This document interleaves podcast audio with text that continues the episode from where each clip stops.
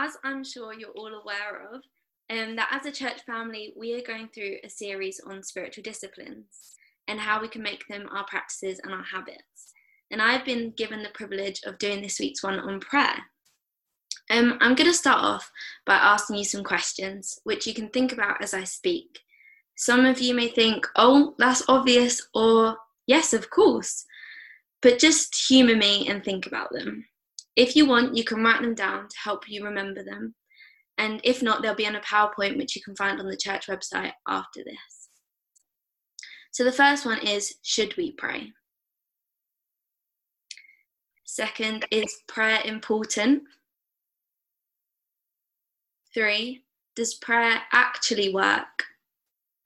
And what is the point of praying? I'm going to start off by covering some things which I know most of you already know, but I think it's always good to refresh our thinking. Prayer is first mentioned in Genesis 4, verse 26, after Seth had his son Enos. It reads, At that time, people began to, people began to call on the name of the Lord. This was a call of thanksgiving, of happiness, of joy and a sense that God's people wanted to share the good with him. But originally, this was a prayer of heartache and pain because Seth was a child that Adam and Eve had after Abel had been killed by Cain. Before the fall, humanity was in perfect union with God. They had constant communication, constant love, and affection. They went to God with every thought, desire, and feeling. This is what God desires to have with us. This is the way God intended it to be, that before sin came in and left havoc wherever it goes. In Genesis 3, things changed. Eve became a slave to temptation, which led her not only to sin, but also the sin of humankind. You may ask, what does this all have to do with prayer? But this is the root of prayer. Prayer is being in the presence of God. It is in being it is being in constant union and communication with God.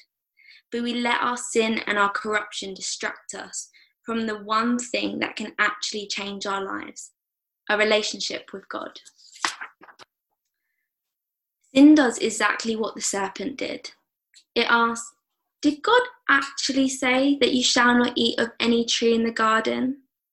Sin makes us question and consider things which did not need to be.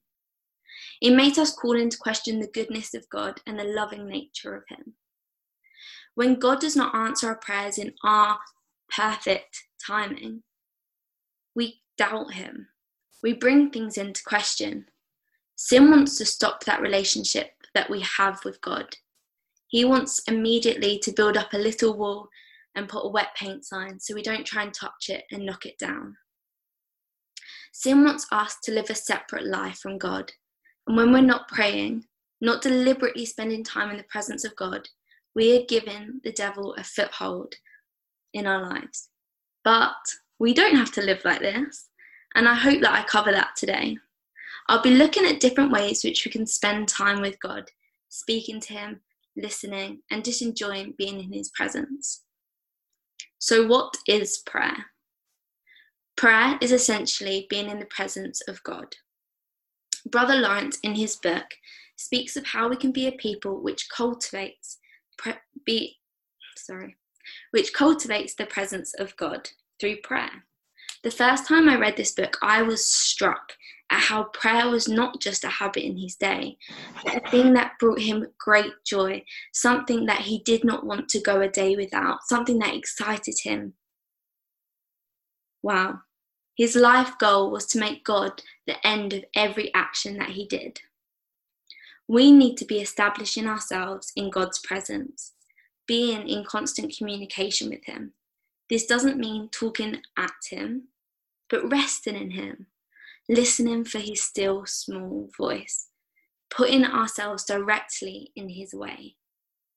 For example, if you have ever, really, really liked someone or admired them, you you want to spend time with them you want to be with them you spend every moment just lapping up every word that they say You wait on the next time you can see them. You get excited about seeing them. That's what our relationship with God should be like. I'm not sure about you, but I have found that I go through seasons when my relationship with God is just like that. It's new and exciting. And other times I find like it is trudging through mud. It's difficult, the excitement's gone, and my own selfish thoughts and actions come first in the relationship. I'm sure anyone who's been in a relationship for a long enough time, whether that be romantic or friendship, will tell you about the importance of communication, whether that be over the big things or the little things. Communicating how you feel, what life is like for you at the moment, what's exciting to you, what's new to you, what's things that bring you joy. Communicating how you feel, what life is like in the moment in time, what challenges you are facing, what things are interesting to you. Our individual relationships with God should be the single most important relationship that we ever have with another being. God did an act of love that no other could ever do. But God shows his love for us in that while we were still sinners, Christ died for us. Romans 5, verse 8. So we need to act like that. Pete Greig says prayer in its simplest form is asking God for things. Prayer at its best is a conversation, and prayer at its deepest is communion. The Bible Dictionary states that prayer is worship that includes all the attitudes of the human spirit in its approach to God. All the attitudes. It does not say some, it does not say, sorry, I've lost where I am now. It does not say a few or when we're happy, but all of the attitudes. Another word for attitudes is mood. A main part of cultivating a presence of God is being in communication. Something's wrong with the internet.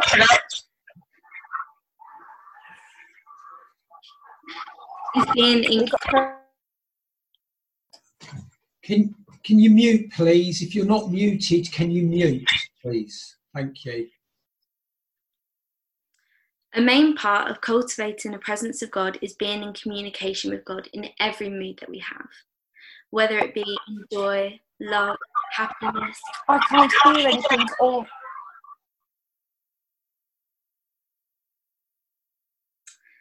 um, neutral or anger, resentment, or bitterness.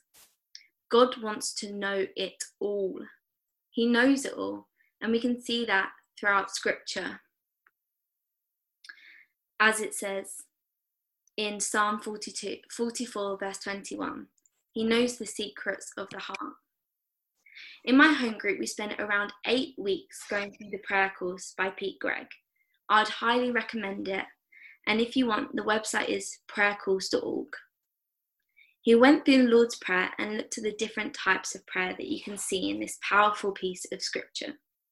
I want to go through these with you briefly now because this course really impacted the way in which I pray and how I see my prayer relationship with God. So, firstly, if you want, you can open your Bibles to Matthew 6, verses 9 to 13. Also, if you're a note taker like I am, I will make it clear when we're moving on to the next part so you can make notes. I'm going to read it first fully and then we'll go through it together. So, Matthew 6, verse 9 to 13. This then is how you should pray Our Father in heaven, hallowed be your name. Your kingdom come, your will be done on earth as it is in heaven.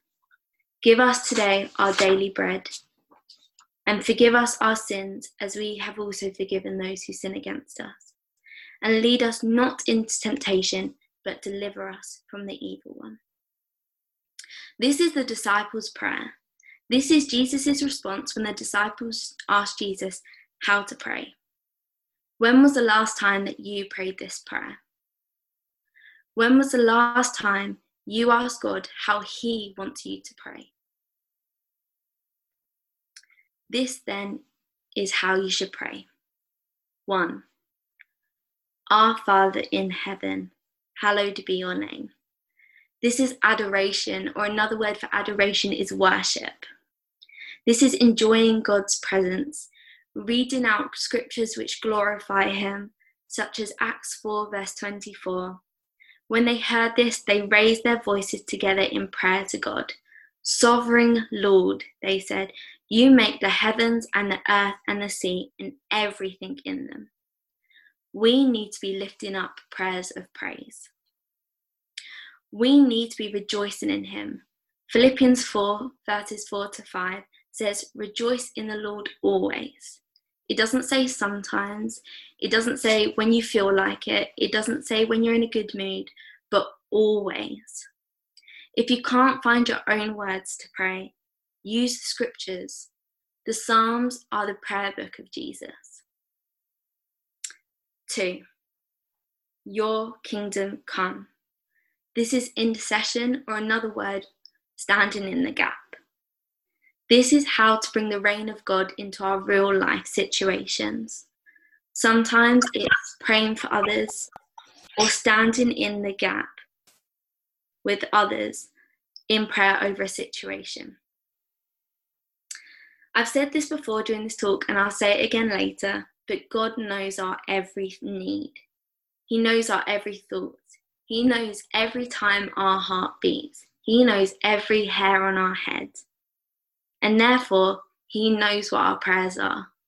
But He still wants us to ask Him and communicate with Him. For example, when I was growing up and I was going out somewhere, I knew that my dad would knew that I was going to ask him to take me there. But I learned very quickly not to assume, although I knew that he knew that. We need not to assume that God knows because he does know, but he still needs to be asked and build up that relationship with us. He wants a relationship with us where we talk to him about things. We need to be asking for God's kingdom to come to this earth. We need to pray that his will will be done. Matthew 7, verses 7 to 10, talks about asking, seeking, and knocking, and how this needs to be a continual thing. You don't need to know the person or the situation that you are praying for or about, but we need to be standing with one another in prayer and the world, asking for God's kingdom to come. Number three, unanswered prayer. Now, this is a tricky one. This is the prayer of Jesus prayed in the Garden of Gethsemane Not my will, but your will will be done. In Luke 22, verse 42. We need to be praying that. God always answers our prayers. He answers yes, no, or wait. Think of it as a traffic light red meaning no, orange meaning wait, and green meaning yes. It may not happen in the timing that we want it or like it, but God always responds to us. Psalm 145, verse 18 says, The Lord is near to all who call upon him. Call upon God, be patient, wait on him, and don't give up. 2 Timothy 4, verse 7 is one of my favourite verses in the Bible. It reads, I have fought the good fight, I have finished the race, and I have kept the faith. And this is my prayer, and this is what I'm working towards. This is what I'm living my life towards that when I'm going to die or after I die, that I can say that I've kept being faithful to God, that I waited patiently for Him, and that I didn't give up out of my own selfish thinking and ways. Four, on earth as it is in heaven. As my home group would know, I struggle with this word, contemplative prayer. But this is one of my favourite types of prayer, contemplative prayer. Teresa of Avila says this is the prayer of quiet. This is a prayer where you can just experience God enjoying being in His presence and contemplating Him, thinking about Him. There are so many different Bible verses which encourage praying in this way. For example, Psalm 19, verse 14 says, Let the words of my mouth and the meditation of my heart be acceptable in your sight. Psalm 46, verse 10 says, Be still and know that I am God. And Psalm 1, verse 2, I like the way the Living Bible puts it that they delight in doing everything God wants them to do, and day and night are always meditating on His laws and thinking about the ways to follow Him more closely. By contemplating God, we are meeting God in the quiet. I was on a walk the other day and I felt God was telling me to go in this little marshy area. And to be honest, all I was thinking was, I don't want to get my shoes wet. But I was like, okay. And when I got there, I just felt like God was going, Look, I made that. And look over there, I made that too. Look how beautiful and detailed it is. And I made you as well. In that quiet, I met with God. Contemplated God's creation and praising Him for that is so powerful and such a beautiful part of prayer. We can also do contemplative prayer by, by, re- by repeating scriptures that you are thinking about or reading. What each and every word means, you are letting the words wash over you. Repeating scriptures over and over. What you put into you will come out in your life. However, you don't just want it to become vain repetition, but that every breath that you speak scripture with be life giving. Number five, give us today our daily bread. This is asking and listening to the word of God. Matthew 4, verse 4 reads, It is written, Man should not live on bread alone, but by every word that comes from the mouth of God. When we, when we are being spiritually deaf towards God, we are essentially starving ourselves, and this will show in the outworkings of our life. Learn, like Jill has been saying and speaking out about, your scriptures. Learn your scriptures. Know where your friends live. And this is something which I've been encouraging our young people to do in our weekly Bible studies to learn a bit of scripture from every chapter that we go through and then we can talk about them when we next see each other. Meditate in these scriptures. Ask God to help you learn your scriptures. I remember one summer when I was younger, my dad encouraged me to learn Psalm 23, and at first I was really confused why he was getting me to do work on my summer holidays. But I am so glad that he did that. There have been so many times in my life where I've called that scripture to mind, when I've spoken it out in times of worry or scared or great joy, or when I'm walking and I just let those scriptures wash over me. Let scripture take over your life and get into every area of it. Number six, forgive us our sins as we have forgiven those who sin against us. This is forgiveness. And this can be quite a painful prayer to pray, and one that we don't really like doing it because dwelling on the things that we have done wrong and the things that we have done to wrong God is not always easy and it doesn't always feel comfortable. As I'd said at the beginning, the de- sin is a scheme of the devil which puts a wedge between us and God. We need to bring those sins to God and ask Him for forgiveness. I know most of you have heard this and many a time, but can I encourage you today to spend time with God, asking Him to forgive you from any sins that you have committed, but also to ask Him if there is anyone that you're harboring resentment or bitterness towards, and that you need to forgive and ask for forgiveness from God about. Challenging, I know, I don't like it either. Number seven, and lead us not into temptation, but deliver us from the evil one. This is spiritual warfare. As many of us know, life is a daily battle, and some days are a lot harder than others, and we feel it a lot more. In every second, in every day, there is a battle going on. It is relentless. It is a battle between good and evil, between righteousness and sin, the physical, psychological, and spiritual realms are all intertwined.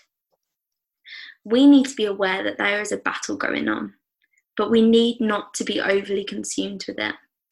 C.S. Lewis wrote, There are two equal but opposite errors into which our race can fall into about the devil. One is to disbelieve their existence, the other is to believe and to feel an excessive and unhealthy interest in them. In order to be prepared for anything that the devil throws our way, we need to be prepared in the full armour of God, as it says in Ephesians 6, verse 11 to 14. Once we have put on the armour of God, we need to stand firm and stand true in God. Number eight. For yours is the power and the glory forever and ever. Amen. This is once again adoration and worship. This is an early church edition, and that's why you didn't hear me read it in the first time I said it. This was to, a tradition as to end of prayer with a short hymn like verse to once again bring it back round to the glorification of God. A short verse which is filled with adoration, worship, and praise to God.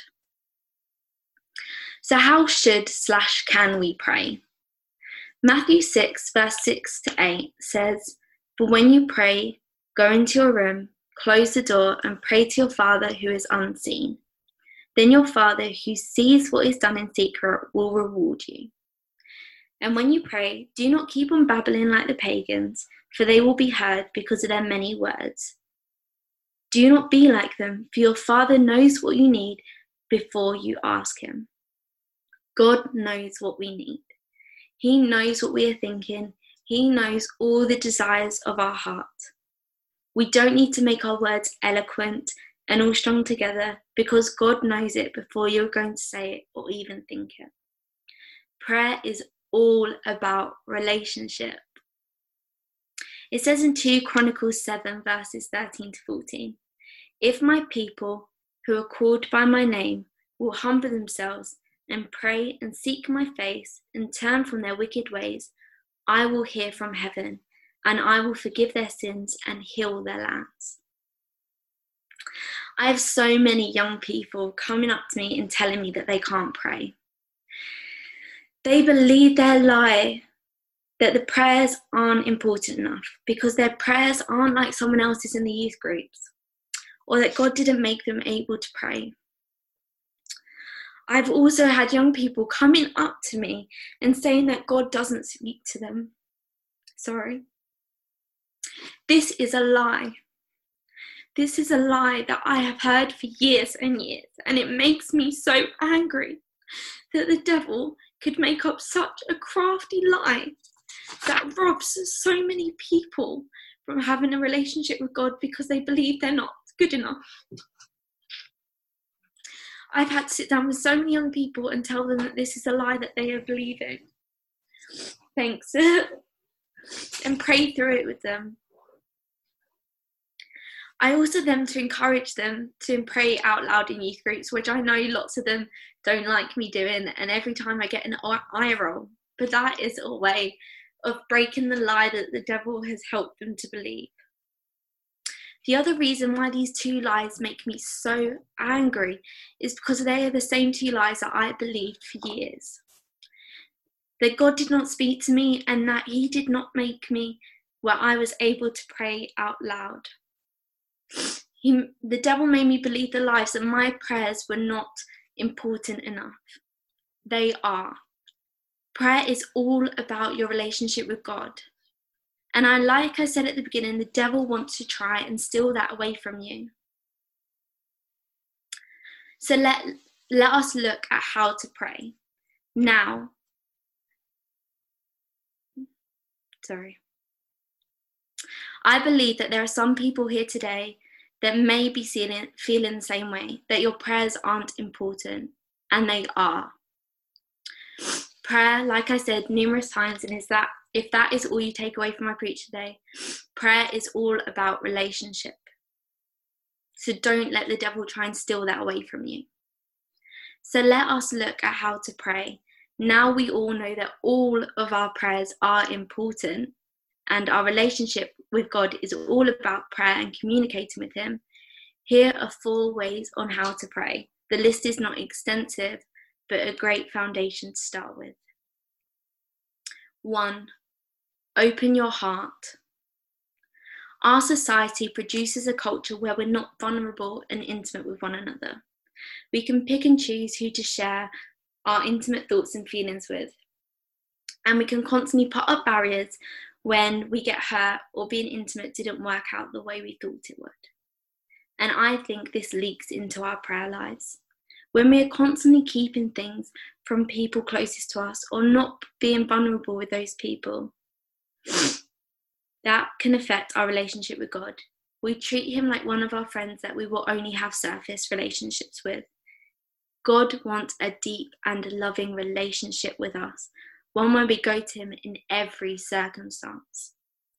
I believe that for Christians, sometimes we can feel like God, we can keep God from our most intimate beings because we don't want Him to know our innermost beings. Why? Our innermost beings are our sinful ways, our every thought and desire. We don't want God to know our sin because it's it's painful. But as we read in 1 Corinthians 2, verse 10, for the Spirit searches everything, even the depths of God. Open your heart to God, be vulnerable with Him, let Him transform you by the renewing of your mind and heart. The Psalms are full of prayers, and these are the foundations of what we should be building our prayer lives around. You'll see as you read through the Psalms that David expressed every emotion and feeling and thought he was having to God, whether it be through his pain and suffering or through his great time of joy and gladness. He let God into those deep moments. Number two, be willing to listen. Sometimes we, when we pray, we get so caught up with our shopping lists. We spend time ranting and not waiting for a response.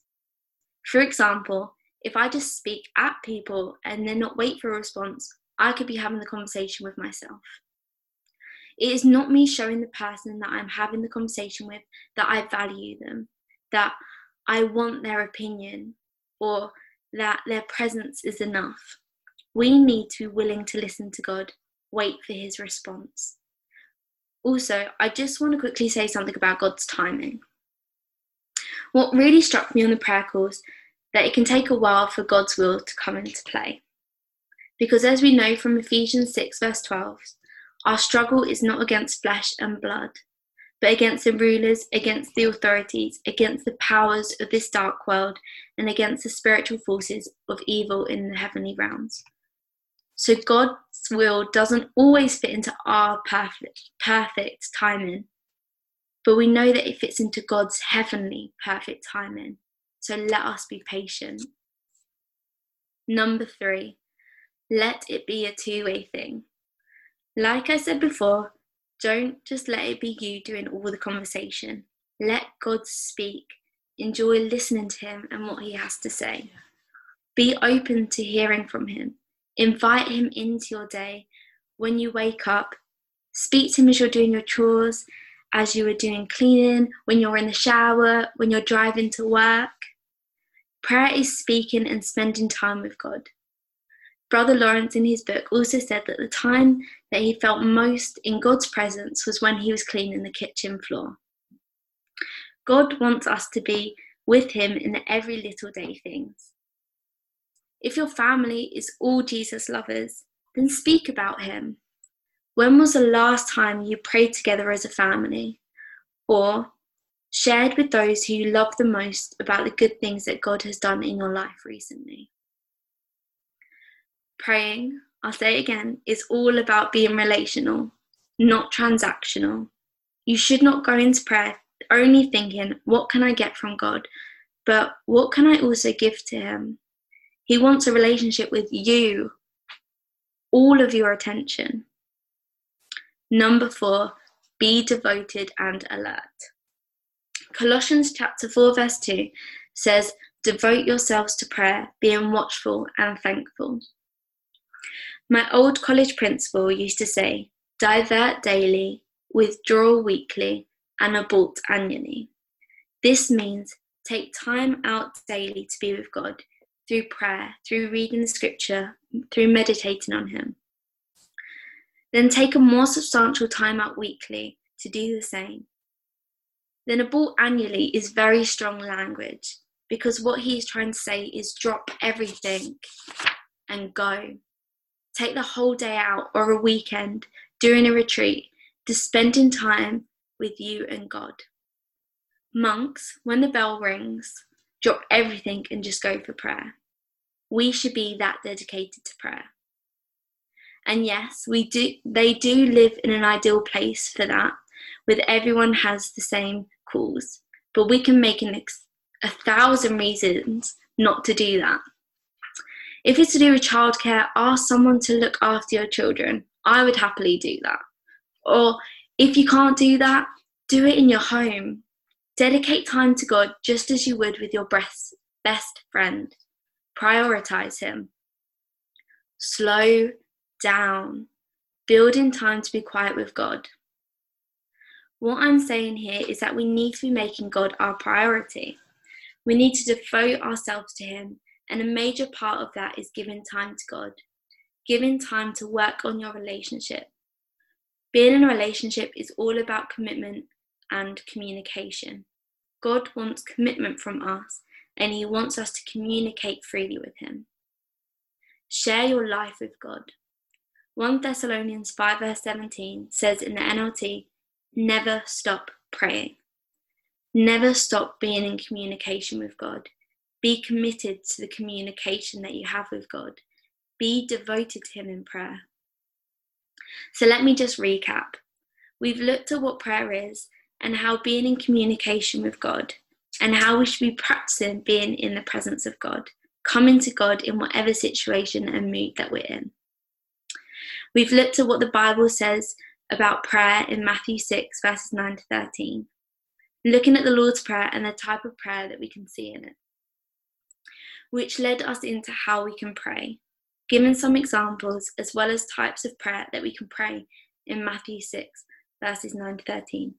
The four examples which I used were 1. Open your heart. 2. Be willing to listen. 3. Let it be a two way thing. And 4. Be devoted and alert. Let's just look back at the questions that I said at the beginning, which you can think about this week. Should we pray? Is prayer important? Does prayer actually work? And what is the point of praying? Now let us end by praying. Heavenly Father, you made the heavens and the earth. You made each and every single one of us, and you love us. Father, just teach us how to pray. Teach us how you want us to talk to you. Father, thank you that we can be in relationship with you, and thank you that we can be in constant communication with you and teach us that, Lord. We love you. Amen. Amen.